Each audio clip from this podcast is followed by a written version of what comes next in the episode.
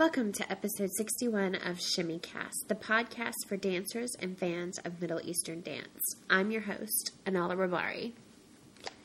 This week I have the part two of my interview with Safa. We have event announcements, questions of the week, and two reviews. One is the book The Care and Feeding of a Dancer, and the other review is for the DVD The Art of Belly Dance with Jillian Level 3. This week's music is from Emily pardon me, from Emily Jones and Blue Jar. What's your favorite dish to take to a Hafla? Shun- Sunshine posted brownies. Seriously, I recently went to my first Hafla this weekend and I was very unsure of what to bring. I was super worried that everyone would be bringing Mediterranean or Middle Eastern food, all of which I have no idea how to cook. So I went with what I know. I made a bunch of, I made a double batch of ultimate fudge brownies. Oh my god, that sounds good. Um, and cut them up into bite sized pieces. They were a hit, and only a few were left over at the end. Maybe it was just the Hafla, but no one brought anything, uh, any. Maybe it was just this Hafla, but no one brought any ethnic food at all. So I certainly won't be worried about future Haflas. So, well, I'm glad you had fun at your first Hafla, Sunshine, and um, the brownies sound to die for. Um, and yeah, it's we. I always tell my students whenever we get ready for our student haflas, um, I I always bring um, Middle Eastern or Greek recipes that I have that are kind of easy to make and everything. Um, but I also tell people, you know what? It's not a requirement to bring ethnic food or anything like that. Bring what you want to bring, and um, I even jokingly say, you know what? Kentucky Fried Chicken is good no matter when. So, um, it's just whatever your own taste is. And that's kind of one of the things I love about potlucks is everybody brings what they like to eat and then you get introduced to new dishes and everything. So, um, yeah, brownies or frankly any kind of chocolatey goodness is fine with me at a Hafla.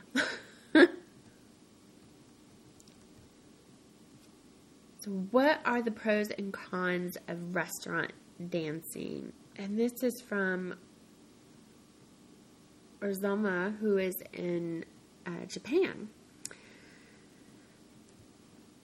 So, let's see. I'm sorry to hear that no one answered your latest question in regards to funky places to buy costume stuff. I haunt everywhere. So, I guess she's kind of answering both questions. Um, I hunt everywhere, so nowhere that I've snagged a costume bit seems particularly funky to me. But I thought I'd log on and answer a few of your other questions instead. So that's always fine too, everybody. I'm going to frame the answer in regards to having a regular weekly gig. After years of filling in for people here and there, I now dance at one restaurant once a week and an additional restaurant once a month. So that's where I'm coming from, and I will try to keep my reply brief. And, and there's no, for future reference, people, you don't have to keep your replies that brief, just to let you know. Say whatever you need to say to get a good answer. That's my philosophy. so, from and from her experience, these are the pros. My gig provides me with a regular, predictable inflow of money, most of which goes straight back into classes, workshops, costume supply, CDs, and bling. I can now support my habit with my habit. That's a good thing, too. Uh, two, it provides a regular place to put into practice the new things I am working on or trying. Three, I get regular and rapid feedback from customer response, my own critique, and sometimes the owner and wait staff about what is working and what is not working. Four, I don't get bored, nor do the cooks and wait staff. So I'm motivated to, I don't want to get bored, nor do the cooks and wait staff. So I'm motivated to look for new music, new moves, and new costumes. Five, I don't really need motivation to make new costumes or buy used ones, but the job helps me justify both. Six, I've learned to let go of bad nights quickly and to use them to motivate me in a positive manner. Write down what went wrong, what you can do to work on it, and then shake it off. Seven, I have access to people who can help me better understand the lyrics and the background of the music I work with. But I know this isn't true of all restaurants. I work at a Turkish restaurant with a few Turkish regulars that love the music I love, and the owner gets snitty if I if I sneak in non-Turkish songs. He loves Turkish Roma music. He hates Balkan Roma music. I've adapted. 8. I get paid to do something I love. So now these are her cons. Number one, many dancers don't get paid good rates or have owners who want to haggle and dicker or have to deal with local dance politics they'd rather not deal with. Two, if you're tired or burned out, it's a bitch. Three, when you are burned out, it is easy to think that audiences are easily pleased by stupid little tricks and don't understand your artistry. 4. Owners can be dicks. 5. Regular gigs means more money that you have to spend on costume, music, dance, and upkeep. Um, 6. Customers say stupid things as if dancers don't have ears. Now she lists pros that seem like cons if you don't have the right attitude. So, one, you have to check some of your artist's ego at the door. You are the entertainment. Sometimes your great artistry isn't going to be what is needed. Sometimes crowd pleasing tricks are what are where it is at. There are times your super ethnic folk costume is not going to be appreciated. Same with your grand fusion ideas, and you just have to roll with that. Two, you can't be a needy dancer. Restaurants put you much closer to your audience. You can't expect to always get good energy from your audience. You need to learn when to give energy, when to take it, when to bring it up from within, and when to not let a toxic audience member throw you off your game. You also need to realize that your audience needs time to eat, or might not like belly dance, or might not be comfortable with you being close to them, and to not take it personally. Three, it takes stamina.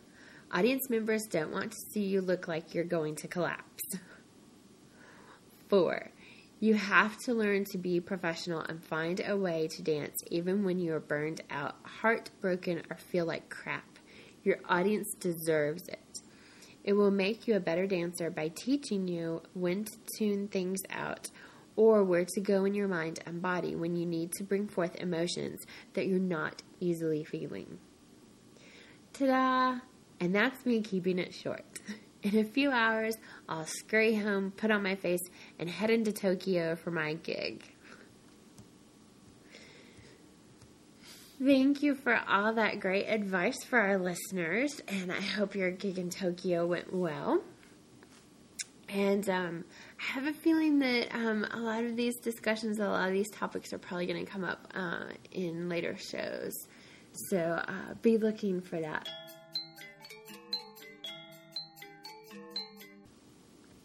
And now your ShimmyCast news.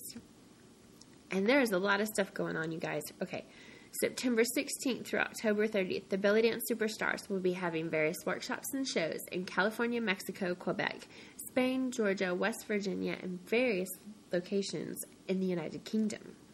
September 20th, Ashab Bollywood Dance Intro Workshop in Newtown, Geelong, Victoria, Australia. September 20th, Fat Chance Belly Dance hosts Tribal Nights Origins show in San Francisco, California. September 20th, Zills of Insanity with Maya Zahara in Shawnee, Kansas. September 20th through the 21st, first through the 21st, Yasmin presents Karim Turbo Tabla, Nagi and Norhan Sharif in Workshop and Show in Charlotte, North Carolina. September 20th through the 21st, Zahara Noor presents Workshop and Gala Show with Gina from Atlanta and Maya from Puerto Rico in Houston, Texas. September 20th through the 21st, Oasis Belly Dance Studio hosts Ansuya in workshops and dinner show in Lafayette, Louisiana. September 26th, Gypsy Fire will perform at the River's Edge Bistro and Cafe in Tulsa, Oklahoma. September 26th through the 29th, Western Australia Middle Eastern Dance Festival, Midnight at the Oasis in Perth, Western Australia. September 26th through the 27th, Tribal LA in Glendale, California. September 27th, Cassandra Shore Workshop in Davenport, Iowa. September 27th, the 15th annual Dancing Poetry Festival in San Francisco, California. September 27th through the 28th, Karinzia Bent Asya hosts Artemis Mourat for two days of workshops and evening show in Muncie, Indiana. September 27th through the 28th, Shimmyathon fundraiser for the Cystic Fibrosis Foundation with workshops by Aziza Anal, Yasmin, and Unka in Kennesaw, Georgia. October 3rd through 5th, Festival of the Nile featuring Artemis Mourat and workshops and show in Orlando, Florida. October 4th, Tribal Spirit Workshop and Show sponsored by Tassels and Toes in Peoria, Illinois. October 4th, Rediscovering Beauty, a one day retreat for women in Baldwin, Kansas. October 4th through the 5th, Amaya and Louisa at the Dare to Dream workshop in Fort Worth, Texas. October 5th, Fat Chance Belly Dance at the World Vegetarian Day in San Francisco, California. October 9th through the 12th, Bahaya's Hot Cabaret Dance Camp, featuring Princess Farhana, Tamra Hanna, and Bahaya. This will be at Camp Arrowhead in Hunt, Texas. October 10th through the 12th, Red Moon Tribe is hosting its third annual Tribal Style Workshop Weekend and Show. Friday is the pre party called Snake Charm Soiree. Saturday will be signature vocab and tribal fusion drills taught by Read My Hips of Chicago. Sunday morning will be floor work and sword taught by Read My Hips. And Sunday afternoon will be skirt work in the Karsilama rhythm taught by Ziva. Saturday evening will be the Hips Noir stage show. So don't forget to bring your swords and full skirts. Also, attendees are advised that the workshop floor is concrete, so you may want to bring appropriate dance shoes, yoga mats, and knee pads. October 10th through 11th, Beach Blanket Ballady with Tempest Rishkalia Rahiyad and Sheldra in Nags Head, North Carolina. October 10th through the 12th, Kira's Oasis presents Aziza in workshops and show in Centerville, Ohio. October 10th through 12th, Arishlam and Friends and Belly Dance Benefit for Breast Cancer in Miami, Florida. October 12th, October 12th, Maya Zahara in Sacred Dance Workshop at Aquarius in Kansas City, Missouri. October 17th through the 19th, Hip Expressions presents the first annual Ballady Beach Bash featuring Jill Parker of Ultra Suede with two days of workshops and Saturday night show in Treasure Island, Florida. October 17th through the 19th, and then October 24th through the 26th, an evening of experimental Middle Eastern dance in Venice, California. October 19th, Gypsy Fire will perform at Oktoberfest in the Zilt tent in Tulsa, Oklahoma. October 25th, Karen Barbee workshop and show in Granville, Missouri. This has been the ShimmyCast news for this week, and as always, you can find more information about all of these events on the forum board.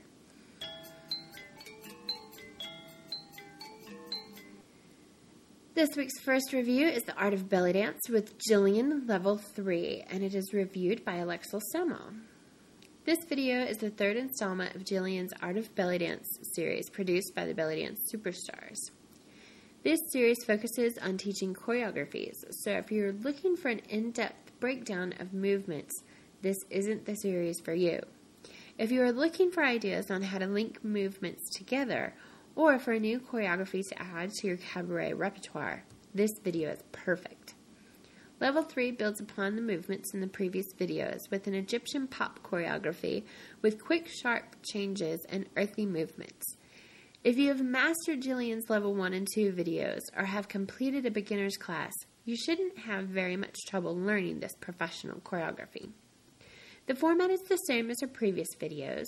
It starts with an introduction to the choreography and a few stretches, then moves into teaching movements, combinations, and choreography and finally ends with a full performance by Jillian. The production elements, such as music, lighting, and set design, are also the same as each video was filmed over one period of time.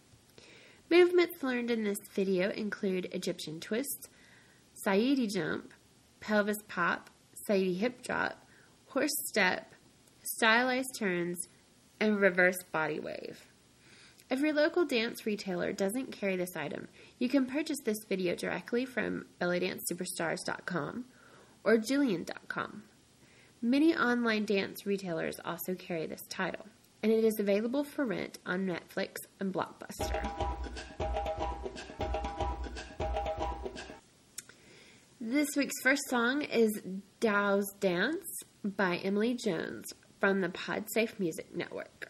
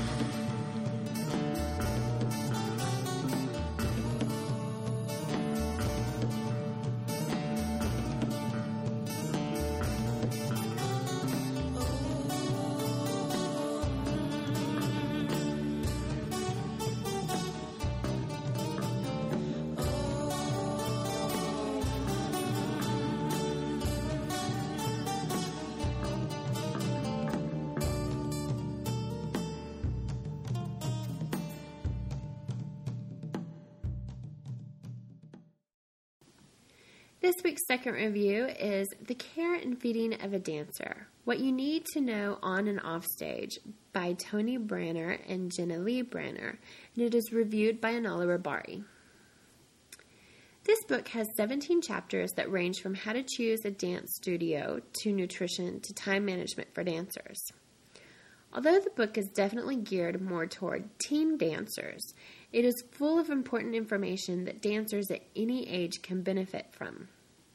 Information on types of warm ups and how they can be used to help different aspects of dance, such as flexibility or stamina, is included, as well as a chapter on injury prevention. I do have a few criticisms of the book. The major one is that it is mainly geared toward teen dancers, which means there's a lot of emphasis on keeping good grades, balancing time with family and friends, or getting permission from parents to do things. What is annoying is that in most of the situations, the statements could easily be reworded to apply to any dancer at any age. Any dancer needs to learn how to balance dance activities with the rest of their life, not just teen dancers. There is also an emphasis on the mainstream dance forms, such as tap, jazz, and ballet. I get I found this a little annoying because a little rewarding could have made it inclusive to so many other dance forms, such as country line dancing, Irish step dancing, belly dancing, or other world dance forms. I feel another drawback is that the authors do not always go as in depth as they could. For instance, when discussing obtaining muscular balance, they suggest extra strengthening for certain muscles and extra stretching for other muscles. The problem is that they stop there. They don't suggest ways in which to accomplish the extra stretching or the extra strengthening. I think my cha- my favorite chapters were on injury prevention because it also includes information on dancer first aid, with helpful mnemonics. I also found the chapters on nutrition helpful, as there is a lot of good advice on food that is best for dancers to eat before performing, while performing, and after performing. And I love the information on fluid replacement while exercising. And I can tell you that staying hydrated makes for a much more enjoyable workout. Some of my dance friends have found the chapters on handling stage fright or body image more helpful. On the whole, I think advanced dancers might find this book lacking, and adult dancers might find the constant referrals to teen life a little irritating. However, it is an excellent guide for beginning and hobbyist dancers who are looking for information on how to prevent basic injuries, guidance with basic nutrition, and the basics of performing, going to dance classes or workshops, and balancing dance with the rest of life.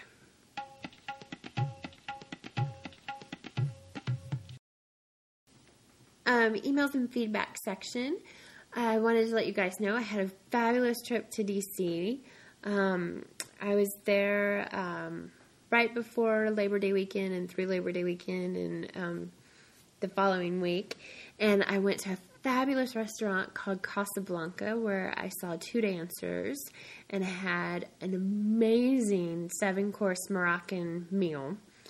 Um, so if you're in DC, I would highly, highly, highly recommend Casablanca.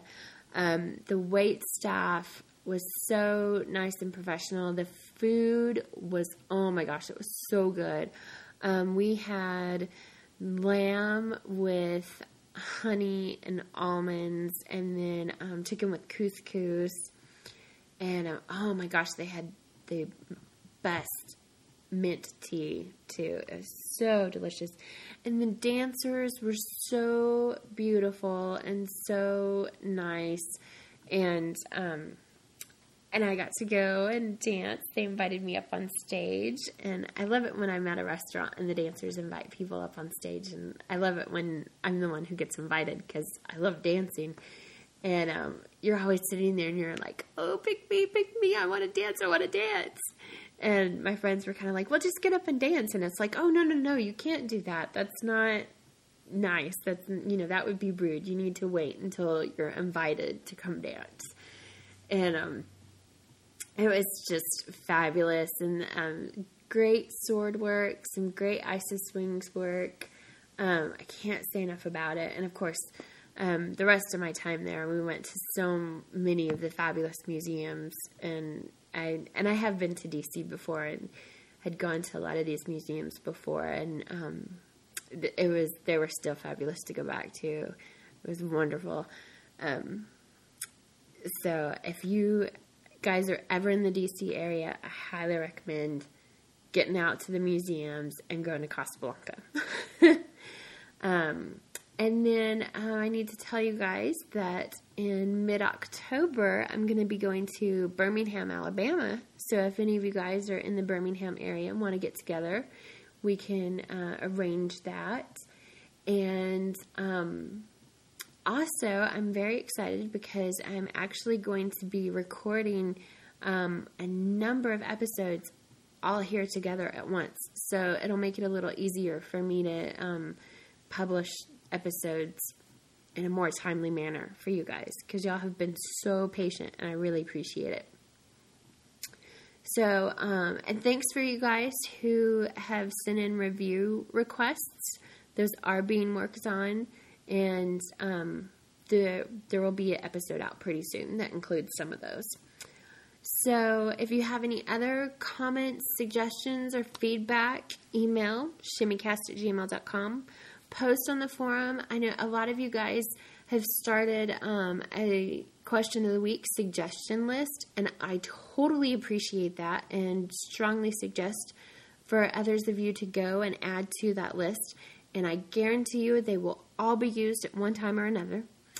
Um, so feel free to um, vote for us on Podcast Alley or Podcast Pickle and leave reviews on iTunes. Um, don't forget the Frappr map. Ah, and speaking of voting, um, there's going to be a link in the show notes for the um, People's Choice Awards for podcasting.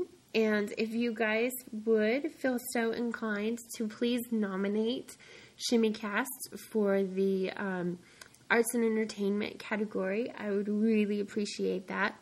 Um, it's just a way to get the show a little bit more notice and and get the word out that you know the show is here and available and a really great resource of information for people. So thanks guys. And um, on with the rest of the show. So this week is part two of my interview with Safa. Um, barefoot or shoes? Barefoot, totally barefoot. Although this is this is personal preference. It's actually better for you to dance with shoes on. Um, and I've certainly experienced numerous boiling hot stages where I was like shoes, shoes, shoes. Um, but I'm a barefoot girl. I walk around barefoot all the time though. So Yeah. Well, I mean, I'm in Arkansas. Yeah. We're totally barefoot all the time. Yeah. It was hard for me to get used to dancing in shoes when my arthritis doctor was like, you need to. You really need to. it really is better for you though. I mean, I- it, I saves your feet. It really does. So Yeah. unless you have really like those Chinese flats and you get on a slippery floor and then you Yes. fall over backwards and kill yourself, but you know, True. What's the one thing you always have to have in your dance bag? safety pins. totally safety pins because safety pins can solve everything. Yeah. My, uh, I actually, I have a um, one of those great old like all metal crazy bells belts, and the the fastening came off of it, and I didn't realize, and I, I took it out to put it on for a performance like in New York City just a couple of weeks ago, and I was like, crap, now what? Great big safety pins, held that sucker on, Oh. dude, That's awesome. What prompted you to teach? That's a really good question. Um, I think that it just felt like the obvious next step. Um, at, at least in the SCA, in the area where I was, because I started teaching in the SCA before I started teaching outside of the SCA. Um, so when in in the area where I was, there wasn't a lot of of local belly dance classes for people in the SCA.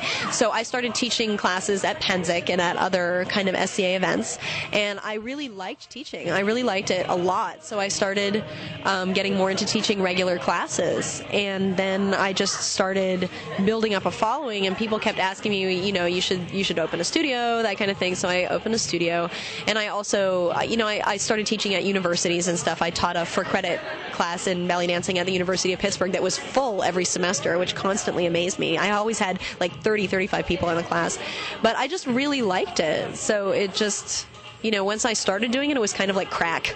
Yeah. You just keep going. So, do you find performing or teaching to be more rewarding? It's a trade off. I mean, I really, to be more rewarding, definitely teaching because the one thing that I really like the most is watching people learn to love something. And I've seen over the years that I've been teaching, I mean, I've watched baby dancers who came to me and they didn't know a single move of belly dancing grow up and open studios of their own and, and start performing and stuff. And it just, oh, it makes me so happy. I would, I just cannot be happier than seeing somebody just learn to love something and take it on for themselves and feel better about themselves. And teaching in workshops and stuff, I really just love watching people go like, oh yeah, I really like that. I never thought of that before. Like I, I love giving something to them that they might not have thought of before. But performing's fun. Yeah. But it's also a huge pain because you have to put on so much makeup, you know, wear contact lenses, like, oh. Everybody knows, like, the best part of the performance is taking everything off afterwards. Yeah. How do you handle embarrassing moments on stage? Two ways. uh, depending on how embarrassing it is, I just ignore it and uh, and cover it. And you know, say you know my pants start to fall off or something, then I would like turn around so that the audience couldn't see me and do a great big shimmy while I was trying to like surreptitiously tie it back on. That's the one way. If it's totally not avoidable that everyone in the audience has seen that there's something really horribly embarrassing happening, like say my skirt just fell off or something, that would be really horrible. Oh God, I don't even want to think about that. But say something on that scale the best thing that you can do is make it into like a burlesque. And when I say burlesque, I don't mean take all your clothes off. I mean make it hilarious and huge and totally acknowledge that you made a mistake. Because if something embarrassing and horrible happens to you on stage, everyone in the audience is like, "Oh my god, does she know? Does she know? Oh my god, she's stepping on her on the hem of her skirt. Does she know that? Oh my god!" And they can't focus on what you're doing. They can't even see you're dancing anymore because they're thinking so much about whatever horrible thing is happening. So the best thing to do is just stop, really dramatically, like hike your skirt back up and like put everything back in place, but acknowledge what happened, and then the audience will be like, "Oh, ha, ha, ha, good. She knows what's going on. Now I can settle in and watch the show again." So yeah. How do you handle burnout? That's a really good question too. Um, burnout. Wow. Um, I found that I had to cut back on on teaching classes because I was teaching, I was teaching four beginner classes a week. And one beginner two class and one intermediate class, as well as rehearsing with my dance company. Um, and it was really the beginner classes that were starting to do it to me because even though I really love introducing people into kind of dancing, um, man, was it ever hard to be teaching the same thing over and over again, the same basic movements. I mean, there's only so many times you can go over a hip bump before you're just like, oh God, please, no more. So um, I cut back on teaching my classes for a while, and that was really helpful. And I found that having other physical things that I do that are interesting to me is also really helpful. Like I, I picked up hooping a little while ago, and hooping is really fun. And going to yoga class, hula hooping, yeah, dancing with hula hoops. Uh, yeah, and it's really good exercise too. But I unfortunately forgot my hula hoops in New York City, so it's going to be a while before I can start hooping again. Um, Except you need bigger hula hoops. You can't have like tiny little kid-sized ones. Uh, but in yoga, I've been I've been doing a lot of yoga, which is just like because it's a different focus.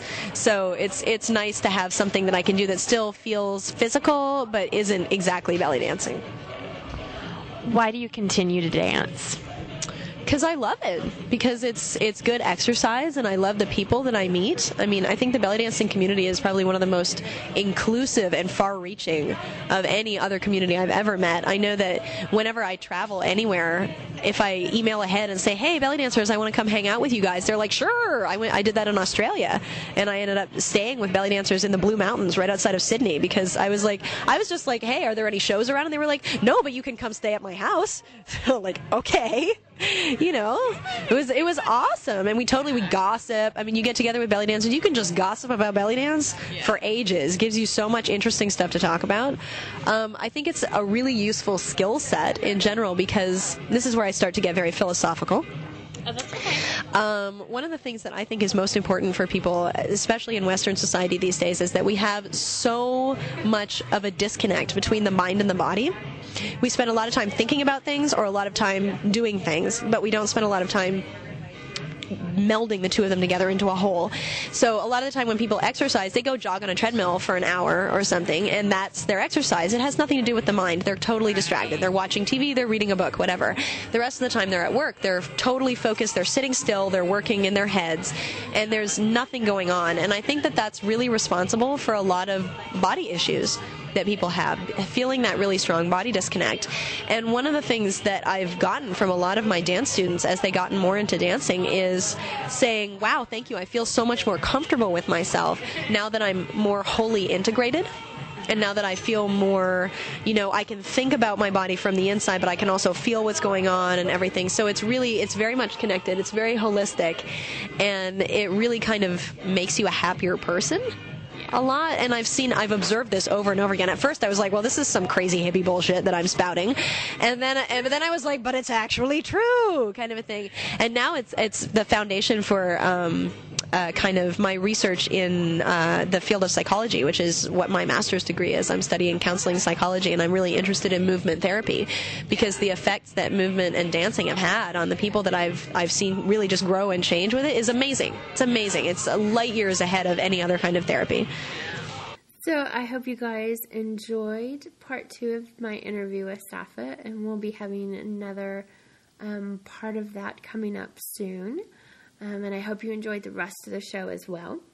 For now, it's time for the question of the week, and this is a listener submitted question, which is What makes a good belly dance teacher? So to answer, send an email to shimmycast at gmail.com, or better yet, post on the forum, which you can get to through shimmycast.blogspot.com. Finally, it's time for the last music pick of the week. This song is Dark Eyes by Blue Jar from the PodSafe Music Network. I hope you all enjoy, and until next time, this is Anala Rabari saying Shimmy On.